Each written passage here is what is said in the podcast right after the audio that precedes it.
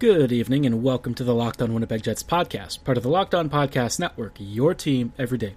I'm your host, Harrison Lee, an avid Winnipeg Jets fan and an online blogger. You can follow me on Twitter at H L Living Loco and follow our podcast Twitter at L O underscore Winnipeg Jets. As always, be sure to follow and subscribe on your favorite podcasting platform of choice, including Apple, Spotify, Google, and the Megaphone app.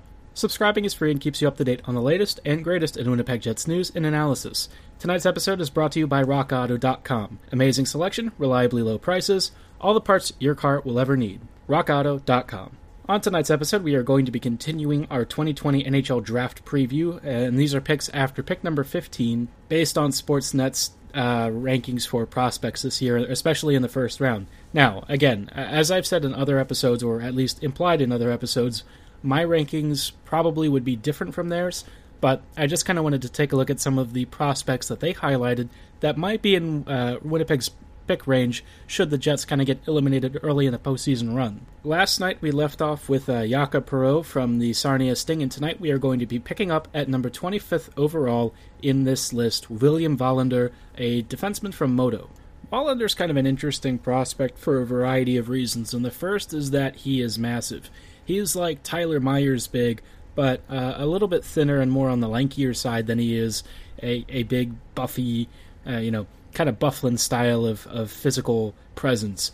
Now, Vollender is a somewhat unique player in the sense that he has extreme mobility for a dude his size. If you've checked out the Will Scouting, uh, and this is at Scouting on Twitter, uh, Scouting Report number thirteen on William Vollender, there's a lot of footage from when Will actually went through and scouted Vollender himself. Uh, and, and the footage there is pretty unique because a lot of times it's hard to find Swedish League footage, especially with highlights that show um, specific elements of Vollender's game that maybe need some work. If you want a really in-depth look at all of the different traits, be sure to check out uh, Will's work. It's really cool. And he had a really good perspective on Vollender, and that, that was something that I appreciated because it looks like Vollender is a really mobile offensive defenseman in the modern mold. Now, uh, from what I could tell, he has really good edge work that's very strong. He's got great acceleration, a really surprising top-end gear, and is, is very smooth edge work and good puck control. And then he's often in, in jumping into offensive breakouts, leading offensive rushes, and providing some decent scoring potential from a deeper position towards uh, the center of the ice. Now, he's not exactly somebody who's going to Uh, attack like a Jacob Trouba necessarily, but he's more like a, I think Tyler Myers is stylistically the closest I can think of. I don't think that his shot is insanely hard from what I could tell, but he does possess really good vision, and I feel like, generally speaking, he's pretty strong on the puck, and he's very uh, you know, likely to find a good line mate in a decent position with quality passing. He's always looking to change his positioning in the offensive zone to set up either himself or his teammates, and he just all around seems to be a very potent offensive force, especially for a seventeen-year-old of his size. Will did note that Vollender's, one of his bigger issues is his defensive game, which at his best, he can be very strong on the puck, very good at um, spearheading defensive zone exits and finding good outlets. But he also has a tendency, if he's in front of the net, you know, when he's locked in, he's very good at clearing that area out and maintaining a strong presence to keep opposing scorers from getting easy lanes to the net. But when he was with his junior team, he did seem to have issues, possibly due to the, the coaching and, and the team itself, Um, kind of abandoning abandoning his defensive uh, responsibilities, not really man-marking effectively, and just kind of wandering off on his own, which is uh, something that you do see sometimes with players who cheat, although Will thought that this was probably more a systemic issue because when Vollender got promoted to the Modo men's team, it was a much different game from him. He played a more conservative, more resilient style that you would probably find in a pro men's league, which is, you know, very impressive for a kid his age, especially in a pretty tough league that is the S H L. I would say that Vollender definitely has top four potential. He is definitely a player who's going to require a lot of work just because there are definitely consistency issues, and I feel like he does need to bulk up and, and gain physicality. And I'd also like to see Uh, a little work on his release because I feel like his shooting is it's it's good. It's just not really the kind of shooting that you would find in a pro-level hockey league. Now, again, he is like seventeen years old, right? So take some of this with a bit of a grain of salt. I think, though, that he has a phenomenal set of tools, and if he pans out, he could be an absolute menace in the uh, the N H L or just the general North American circuit. He's a huge kid, big wingspan, very smooth skater, very fast and mobile, and he's got a pretty good head on his shoulders when he knows when to uh, when to press the advantage, and good spatial awareness to know where he needs to be to set up better shooting lanes and send his line mates up. He definitely has some boom or bust potential, but his boom potential is very high. I, I think that he could be something real special if he's able to work on some of his consistency and develop his offensive talents a little bit more. In the under twenty circuit, in thirty-seven games, he posted twenty-four points, which is pretty nuts for uh, you know a seventeen-year-old prospect. Um, of course, his offensive production did take a noticeable dip when he moved to Allsvenskan, but that's not really surprising because, again, he had to take more conservative approaches, and I feel like they, they tried to cheat less on offense to get breakouts going. He's kind of ranked all over the board by a number of different scouting agencies. He's as low as fifty-seven from McKeen's and as high as nineteenth by Hockey Prospect dot com, so there's uh, quite a few different general opinions on this one. Elite Prospects has him at twenty-fifth overall, which is roughly where he is on Sportsnet's list. So I, I'm definitely interested to see if somebody takes a flyer on him. I think that there's a lot of talent here. And again, you know, a left-shooting, six foot four defenseman who has extreme mobility, bit of a decent shot, uh, and, and generally good offensive I Q is something that I think is not particularly common. There's a lot to like in his game. And again, he is still pretty raw, um, but he is also seventeen years old, so the tools are there to be a fascinating prospect. If he doesn't pan out, I could see him being like an interesting seventh defenseman, especially if he needs sh- you know a lot of sheltering and kind of controlled usage on, say, like the power play and in limited situations on even strength where he can provide some offense, but you know is allowed to take a few more chances. That said, I think what Scouting had on his report was that he's somebody who doesn't really make bad plays very often and tries to make more safe outlets than anything, which I think at that age is a, is a good trait to have and something that I think at the N H L level would be greatly appreciated. So I'm really hoping that if he if he continues to develop and hone his really his talents and tool sets, he'll be an effective N H L er in a top four role. Speaking of honing your tool sets, by now you've probably had to work on your car once or twice in your life, unless you've taken it to a shop or, you know, gone to a parts store and bought the stuff to give to somebody else and fix your car up. We all know that car parts can be extremely expensive, and that's why rock auto dot com is here to help. rock auto dot com is a family-owned business with over twenty years of experience in the automotive industry. They've got exactly what you need, including engine control modules, brake parts, tail lamps, motor oil, even new floor carpeting for when that family member decides to spill a little bit of barbecue sauce on the floor. rock auto dot com's prices are also rock bottom, saving you time, money, and the hassle of dealing with a retail auto parts store, especially during quarantine. You could save anywhere from thirty to fifty percent against retail pricing, and rock auto dot com's filters will easily help you select your car model, make, year, and parts associated with that car. Whether you're an automotive enthusiast or a newbie in car ownership just looking for a few replacement parts, rock auto dot com has everything you need. If you place an order, when you get to the rock auto dot com How Did You Hear About Us box, be sure to write Locked On and let us know we sent you. Amazing selection, reliably low prices, all the parts your car will ever need, rock auto dot com. Up next on Sportsnet's list, at twenty-sixth overall, we have Noel Gunler, uh, a right wing from Lulea in Sweden. Now, Gunler is a massively talented goal scorer. This dude, you know, there's not a whole lot of footage out there on him, and some of the reports have cited some inconsistency, but man, this dude, anytime I've been able to find anything on him, he's just an absolute menace in the offensive zone. I think one of the first things that immediately pops out is how fast he is at getting into spaces where he knows he can create something. It's, you know, some of the comments on like his YouTube videos are like, well, you know, a lot of his goals are breakaways and isolated situations, you know, how would that translate at the pro level? And the thing is, Gundler's the one who's creating those spaces, whether he's getting a breakaway by stripping the puck from a tenacious effort or just getting into like a central channel where one of his linemates can feed him because he thinks that there's an opportunity to essentially aggressively cut inside and get a step on the defenders.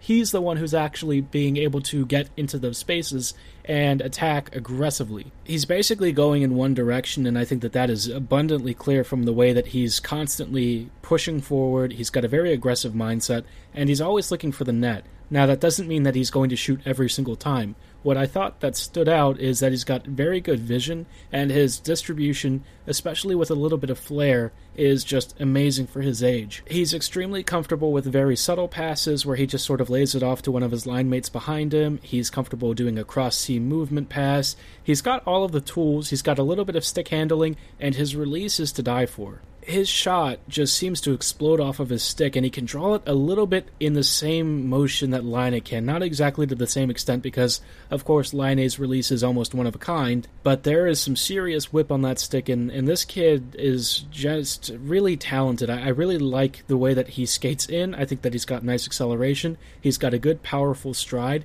and it just seems like he knows how to fool defenders into really kind of letting off steam, and then he just explodes and attacks the net. Sometimes it seems like he's got eyes in the back of his head too, and if he, you know, works on his consistency and develops his game and starts to work on, on getting into those dirtier areas where he can create even more opportunities, I think that you're looking at a very clear top-end prospect with a ton of scoring upside and easy top six uh, scoring potential.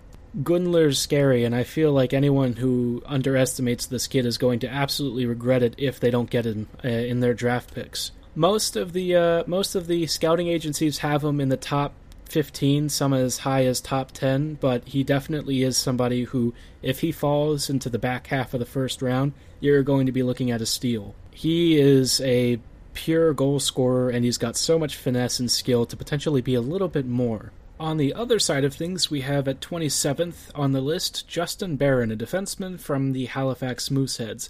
And Justin is sort of a, a bit of a fallen star in that he was a highly touted two-way defensive prospect with a pretty decent um, offensive reputation, but after some defensive struggles and then a blood clot that sidelined him for several months, you know, it's just been a bit of a, a bit of a trial by fire for Justin, who at first blush, I would say, looks to be a really solid top four prospect. Some things I noticed from him are that he definitely likes to shoot a lot, and he does take a lot of point shots, which I'm not always a big fan of just because, you know, point shots are, are hit or miss, and in the N H L, point shooting is not as common as it used to be. So I kind of wanted to see what else he was capable of, and I did see him, you know, spearheading some offensive zone entries. I did see some pretty good lateral skating, and his vision and distribution both seem to be pretty good. He's definitely comfortable feeding his teammates and kind of drifting around the offensive zone to create more Uh, opportunities for his line mates and himself to get into good shooting lanes.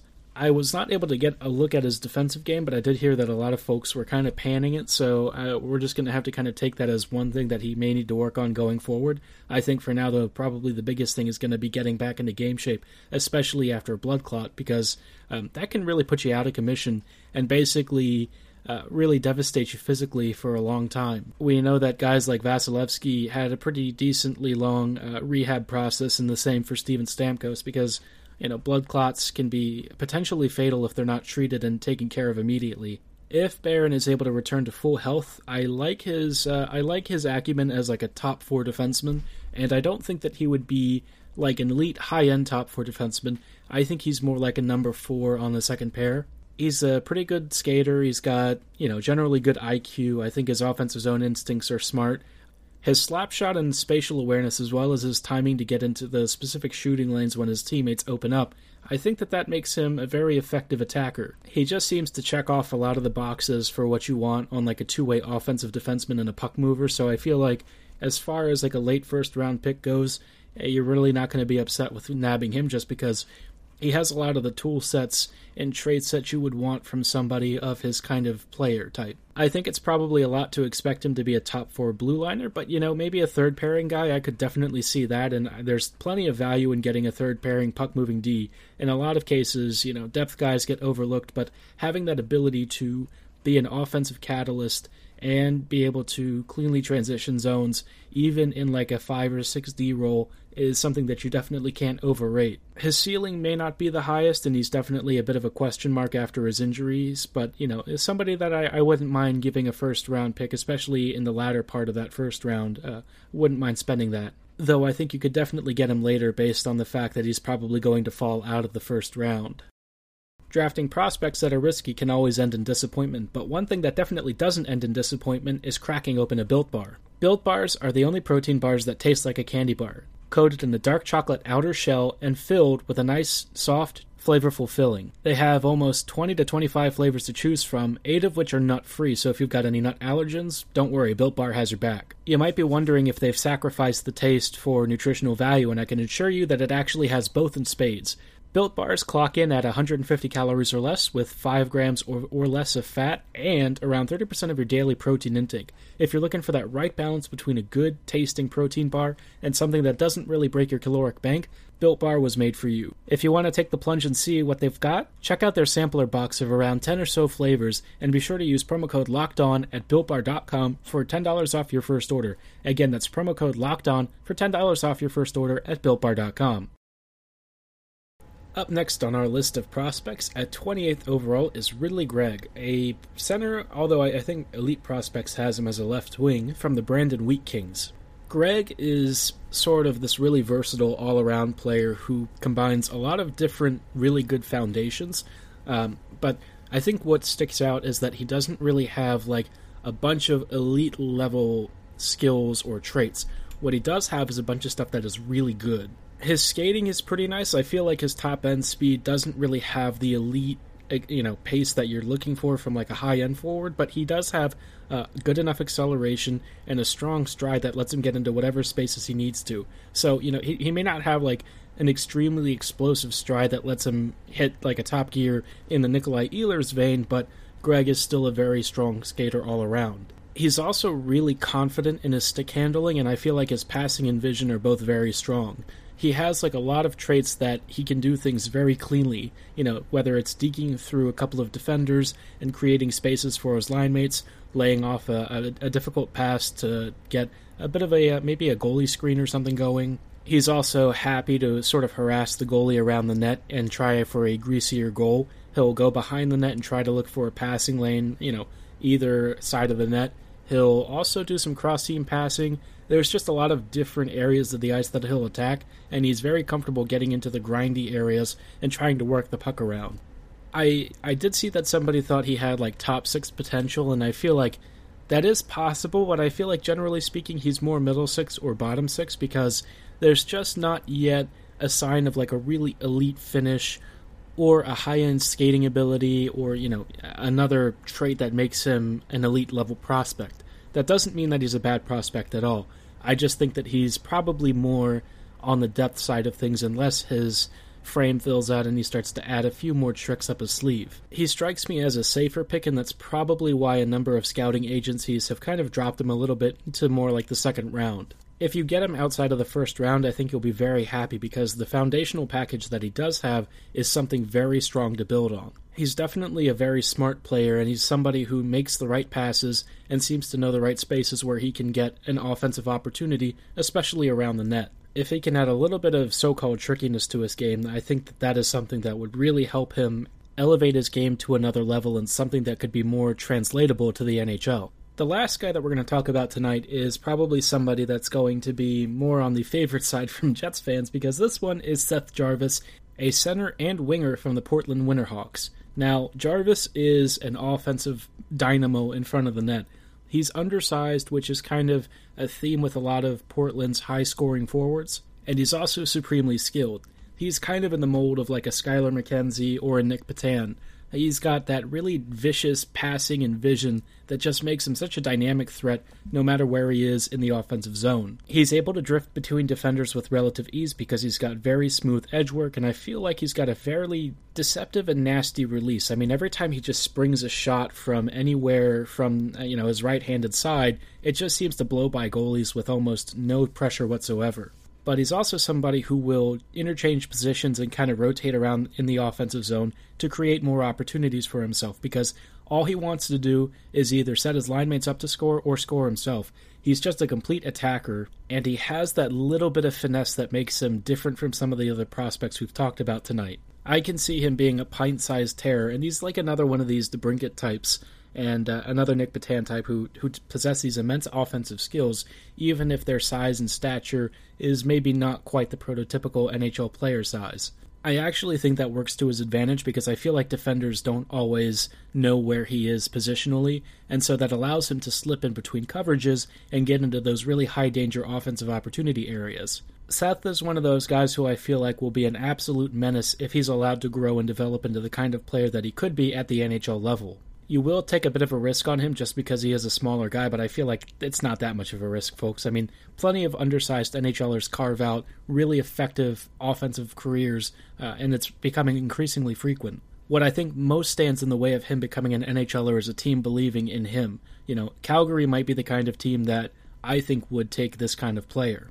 However, if the Jets end up drafting late in the first round or something, I really hope that they take a look at him, just because I feel like he's got all of the skill sets to be a successful attacker at the pro level. On the next episode, we're going to kind of pick back up, and the next player we're going to talk about is Ryan O'Rourke and then Luke Evangelista, and after that we'll move to a different ranking system and check out some second-round talents that might be available late for the Jets if they're still picking them. Hope you guys enjoyed this episode. Be sure to uh, like and subscribe on whatever platform you're using. And before you log off, be sure to check out our Locked On N H L National podcast hosted by Sarah Avampato. Thank you so much for listening. Have a great night, and go Jets go.